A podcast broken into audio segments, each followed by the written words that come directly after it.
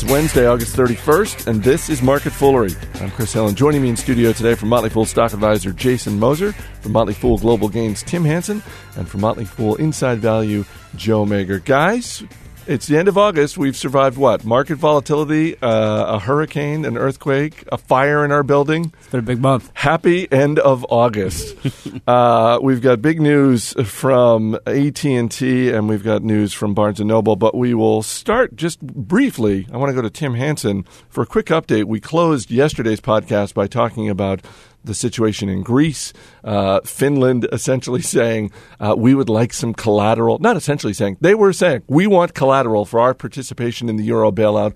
We have a development in this story. Yeah. So apparently, uh, Finland demanded they would they would like Greece's gold uh, reserve to be put up as collateral, which is probably a fair um, a, a fair request. Greece countered and said, "No, we can't do that because we don't have enough gold." Or if everybody asked for that as collateral, you know, it just wouldn't be enough. Exactly. So how about this? How about as collateral, you take some stock in our banks? and how did that go over? Well, you know, I think Finland is still trying to figure out a reaction to that without that won't be insulting. But you know, basically, it's saying they're getting the loan to prop up their banks. So by offering the banks as collateral, you're almost making the situation worse for Finland. I think they should have offered monopoly money. You think that would have actually done better? It might have been worth more because at least that has a use. Either that, or just stick a you know an old family baklava recipe in there or something. All right, let's go to the big story of the day, which is the fact that this morning the U.S. Department of Justice announced a lawsuit to block AT&T's proposed $39 billion takeover of T-Mobile USA. Justice Department says the deal would quote substantially uh, lessen competition in the wireless market. Uh, Joe Magyer, not surprisingly, shares of AT&T dropped immediately when this announcement was made. What's your take on this development? Well, my take is that it's not too surprising because you knew that there was going to be a lot of back and forth between the government and AT&T on this. There were going to be concessions that AT&T was going to make because it does consolidate the industry pretty heavily and it's going to put or it would have. I mean, at this point, it's still open ended. Yep. Uh, what's going to happen? There's a good chance the deal could still close if AT and T makes a bunch of concessions. But you know, from the sounds of it, the DOJ is not playing around, and it sounds like, based on their arguments that are very big picture, that they're just structurally opposed to the deal, and that concessions may not get it there. Tim. I think the DOJ is, is, is, is, verging on absurdity at this point. I completely agree. With some of these ways, agree. with some of these, I mean, I, if Joe wasn't going to say it, I'll say it. Thank it. you. You know, I, the thing that initially irked me with the DOJ was when they went after Whole Foods for the Wild Oats merger and devised and, and, and defined the market as like niche organic food. That's not a market. Like you can have a monopoly of niche organic food, and you don't have nearly a monopoly in food, right? So with this, you know, obviously, yes, this is a, these are two major wireless carriers, and uh, T-Mobile is low priced, relatively speaking, to the rest. So maybe you're taking a low priced option off the table. But you know what? There's a whole lot of in this country prepaid mobile phones. Wouldn't it be interesting to consider them as part of the market? Of mobile wireless communication, that's its own Absolutely. niche. That's its own niche, and, and according to DOJ, no. So they're worried about monopoly in high end smartphone 4G, 3G. Like it just makes no sense to me. It's total crap. I'm sorry. well, you got me going on this. I, I totally agree. And there are other ways that you can make phone calls, for that matter. Like I've been talking to my fiance in Europe right now over Skype through no. our phones. Get I know out it's of radical. town. This I know is it's radical. Unbelievable. Uh, yeah, and the, I mean there are so many ways that this this bothers me. I mean, in another I've used email sometimes to communicate with people. well, that's wacky. Email. yeah, isn't that Elec- insane? Electronic mail. Well, I mean, It's wild. I don't know. You you look at this big picture, of like consolidation is natural in this kind of situation where you're talking about networks, and people want bigger networks as consumers because you get better reception and ultimately better pricing. So it's not surprising that we've seen a lot of consolidation, or that more would happen. This isn't going to change the big picture trends here. Like AT and T and Verizon Wireless are going to keep eating everyone else's lunch. And there's a reason T-Mobile USA wanted to sell. It's because they're I mean- getting their butts handed. to It's just so funny that they're concerned about rising prices. I mean, it's laughable. If you look at the data in the mobile phone industry anywhere in the world, there is one constant, which is that average revenue per user is declining rapidly. The cost of talking on the phone is becoming nothing but cheaper for a variety of reasons. One of which is that there are all these alternative technologies people can use to communicate. Another of which is there's plenty of competition, et cetera, et cetera.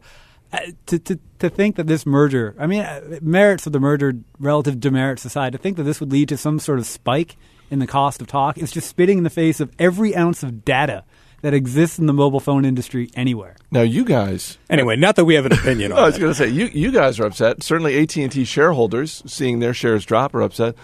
I have to believe, on the other hand, Sprint and their shareholders are excited because just as AT and T shares dropped immediately, shares of Sprint. Uh, It's like a it's like a de facto bailout for Sprint. Well, you know, I think it, you know, I don't know. Politics is political in so many ways, and, and I, I've said this before. but- words have never been spoken. But you know, the thing, the, the one indicator that matters to elected officials when it comes time to run for, for, for office is the unemployment rate. If people don't have jobs, they don't vote for the incumbent. Period. You know, defeating things, corporate actions like this, basically in the near term saves jobs. And I'm not saying that the DOJ is necessarily politically motivated, but I also don't think it's you know it's not necessarily you know it's not necessarily not politically motivated also. So, in terms of next steps, um, DOJ made this announcement. Uh, AT and T came out uh, soon thereafter with an announcement of their own, saying that they were uh, saying the company's surprised and disappointed, uh, which is not really a surprise. Uh, AT and T also said it's going to ask for an expedited hearing on the matter. Um, Joe, in terms of, of where this goes from here, um, I mean, you're. Uh, AT and T is certainly a company you follow closely. I think it's It a, a recommendation in your service. So what you know, It is. What, Oops. what is No, I was kidding. what is the next? Uh, what are the next steps here? So there's going to be a lot of back and forth, both behind closed doors and in the media over the next couple months. Um, AT&T is going to try and make the case, more of the case that they've already made, that this is ultimately good for consumers, and making the point that Tim was making that you know the trends of falling average revenue per user, falling ASPs, falling prices are going to continue no matter what. Um, I mean, it sounds like that's going to fall on deaf ears. And ultimately, if AT and T loses, there are some pretty heavy breakup fees involved in this deal because they were confident that it was going to go through, and they had to throw in some pretty good sweeteners to T-Mobile to make it happen. You know what? The statistic that impressed me the most of all here was the AT and T. Uh, their their current number of employees. They have two hundred over a quarter million people that actually work for that company.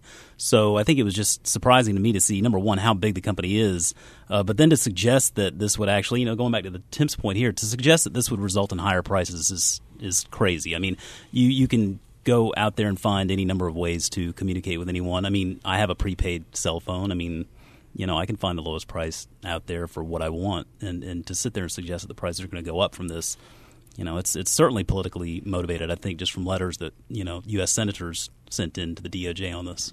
So, scale of one to 10, 10 being supreme confidence, one being no confidence whatsoever. How likely is this deal to go through, Joe? Are you confident? No, I, I'm at a. You know, maybe I'll feel a little differently. In fairness, I think give it a couple days, and I'll I'll raise this number a notch or two. I'd put it at four, maybe three. Tim? Yeah, I'd say I'd say five ish. Uh, you know, the process from here is, is Byzantine. I mean, the Whole Food experience was was a farce. You know, with the DOJ, and you have to remember, like any large bureaucratic organization, the people who work there have an incentive to process cases successfully. You know. This is, you know, if they stand down here, they got to go stand up somewhere else. If the DOJ, if this, you know, if the antitrust division does nothing for ten years, well, they're not going to have jobs anymore. So they, I'm they, sure they'll have something to Google. to they've go got, after. they've got their, you know, they have incentives too, is, and and that's one of the problems. Jason? Given AT and T's size, I I going to go two or three here. I, I don't think it goes through. All right. Shares of Barnes & Noble up around 20% so far this week thanks to strong earnings. The company lost 57 million for the quarter and said it expects to post a financial loss for the fiscal year. Wait a minute, Jason. Chris, where is the good news here? Wait a minute here. You said strong earnings. I would probably say less weak earnings. Um, yeah, I mean, you know, geez, Barnes and Noble is still in there. They're not dead yet, but the operative word there is yet. It's uh, you know, it's it's an interesting dynamic in this whole e-reader thing because you have obviously Apple and Amazon out there with iPads and Kindles, and then you have Barnes and Noble with the Nook. And you, you- we had talked about this earlier. We actually in our household have one of each of those devices, and the essential goal is to try to figure out which one's you know going to going to best serve our purposes. If I look at it from a device perspective, I mean, there's no question that the Nook is inferior to the Kindle and, and the iPad. But if you look at it from a content perspective, I mean, Barnes and Noble is is heads above the rest here because they have you know over 2 million titles versus Amazon with not even a 1000000 mm-hmm. and iBooks with you know less than 200,000 or something like that. So right now that that's what they have and, and you know content is king but but that's not going to be that way forever. I mean, you got to figure that companies like Amazon and Apple will continue to pick up content going forward. And that's where I think Barnes Noble is really going to run into a big problem. They're not making any money. You know, they're still guiding for a loss for the rest of the year. I, I kind of feel like their time is limited, but Yep, you're right. It was still a better quarter than last. Well, and it was. I mean, you know, speaking of the Nook, that did seem to be the bright spot in their latest earnings report. That sales of the Nook are, are really taking off. Well, yeah, it's making up it's making up a quarter of their total revenues now, and it's growing fast. And you know, when you look at the the comparable store sales of their actual physical stores, those are shrinking. Uh, now, the Borders bankruptcy is going to they're going to be able to soak up some of the extra traffic from that Borders bankruptcy, but you know that's that's going to be very temporary. So I think that you know the real goal here is to focus on digital. Um, it's the higher margin. You know, it's if if you can save me from having to go to a bookstore, I'm not going to go to a bookstore. I just download it and read it at home. Joe. Yeah, I mean, I'm not a buyer of the stock. I, I do think ultimately Amazon's going to eat their lunch. Uh, the, I think the Kindle platform, whether it's actually on Kindle devices themselves or Amazon tablets or, or iPads uh, in front of me uh, or online, I mean, it's all over. But uh, ultimately, I think Amazon wins or is the dominant player there. But I do have to give a lot of credit for Barnes & Noble on making this leap. They And- do have a pretty interesting Nook app for the iPad as well, which you know that gives you a chance to make a little money from Apple. Yeah. But yeah, I don't know. I, I just say I, I do give them a lot of credit for making that leap and transition in the business because obviously, you know, it's no secret that the traditional model is uh, in a pretty clear state of decline. Just checking before we came in the studio, uh, Barnes and Noble stock has actually trailed the return of the S and P 500 over the last one year, two years, five years. Um, even with this run up, there's and even with the the promise of the Nook, which appears to be um, maybe the only promise that Barnes and Noble has, this is not a stock that you're necessarily interested in. No, I, I mean, I think again they're not going to be the lead player in, in online book sales, digital book sales. I mean, they're kind of boxed out. I, I don't see how they're going to be able to hang with the Kindle in terms of sales and distribution through Amazon. Amazon's got such a big reach there, and you know, you look at the overhang of the stores. I mean, that's just going to be a millstone around their neck, even if the Nook does turn out to be a success. Yeah, that's 1,300 stores they've got, over 1,300 that they've got to figure out what to do with. Do you have a book recommendation, Jason? I could go two for you. Sure. I would say, uh, you know, I love reading about the Civil War, so uh, April 1865 is one that I'm in the middle of right now. I like it a lot. But if you uh, need something to read for your kids, uh, Tim, I know you just have a boy. Chris, do you have any daughters? Two daughters. Okay, so Ramon and Beezus. Oh, yeah. You're probably familiar That's with a those. classic. Oh Yeah. yeah, got a lot So- of those. Got a little for everybody there. Tim, book recommendation for our listeners? We're still hooked on "Don't Let the Pigeon Drive the Bus," which is just uh, if you haven't read it, it's so spectacular. it actually is. Anything for adults though? Um, uh, I'm currently reading "Imagining India," which is if you're interested in emerging markets, is a pretty pretty neat book about sort of the history, pres- past, present, and future of India, and it's written by uh, a, a guy named Nandan Nilekani, who actually have a conference named conference room named for here at the Fool, and he was one of the founders of Infosys, which is one of the big Indian outsourcing companies. It's you know n- nonfiction, not not a beach read per se, but as we head back into the school season, Exactly. could be worth picking up. Joe.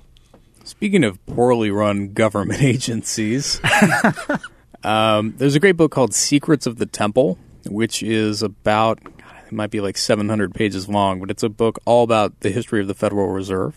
And it Wow. does a phenomenal job. No, well, and it specifically focuses on the late 70s and early 80s in the uh, Paul Volcker era of the Fed. And it's just incredibly instructive and I, I learned more reading that book about economics and monetary policy than probably everything else I've picked up. So it's a great read if you can stomach it. Does Took it- me forever to finish. Does it have a lot of pictures? Because I'm going to need a lot of pictures if I'm going to get through a 700 page book that's about the history of the Federal Reserve. You know, it I does got, not, but you can probably color in the margins. Oh, okay, good. I got stuck flying home from China after one of the times my Kindle broke. ah, I hate- anyway, I got stuck buying the only English language book I could find in the uh, business section at the Beijing airport was uh, Alan Greenspan's autobiography. Oh, the age of turbulence. yes, Yeah. I, all I can say is The other guy did it. that was Uh, in terms of if that's the number one book about the Federal Reserve, Secrets of the Devil, I'm going to put this one down farther down the list. and Lower. Say, don't don't read it unless you're stuck on a plane for 15 hours. Okay, some book recommendations, and I guess a an, an anti recommendation. Hey, they're both helpful. Absolutely. Jason Moser, Tim Hanson, Joe Magyer. Guys, thanks for being here. Thank Thanks, you. Chris. Thanks. As always, people on the program may have interest in the stocks they talk about, and the Motley Fool may have formal recommendations for or against, so don't buy or sell stocks based solely on what you hear. That's it for this edition of Market Foolery.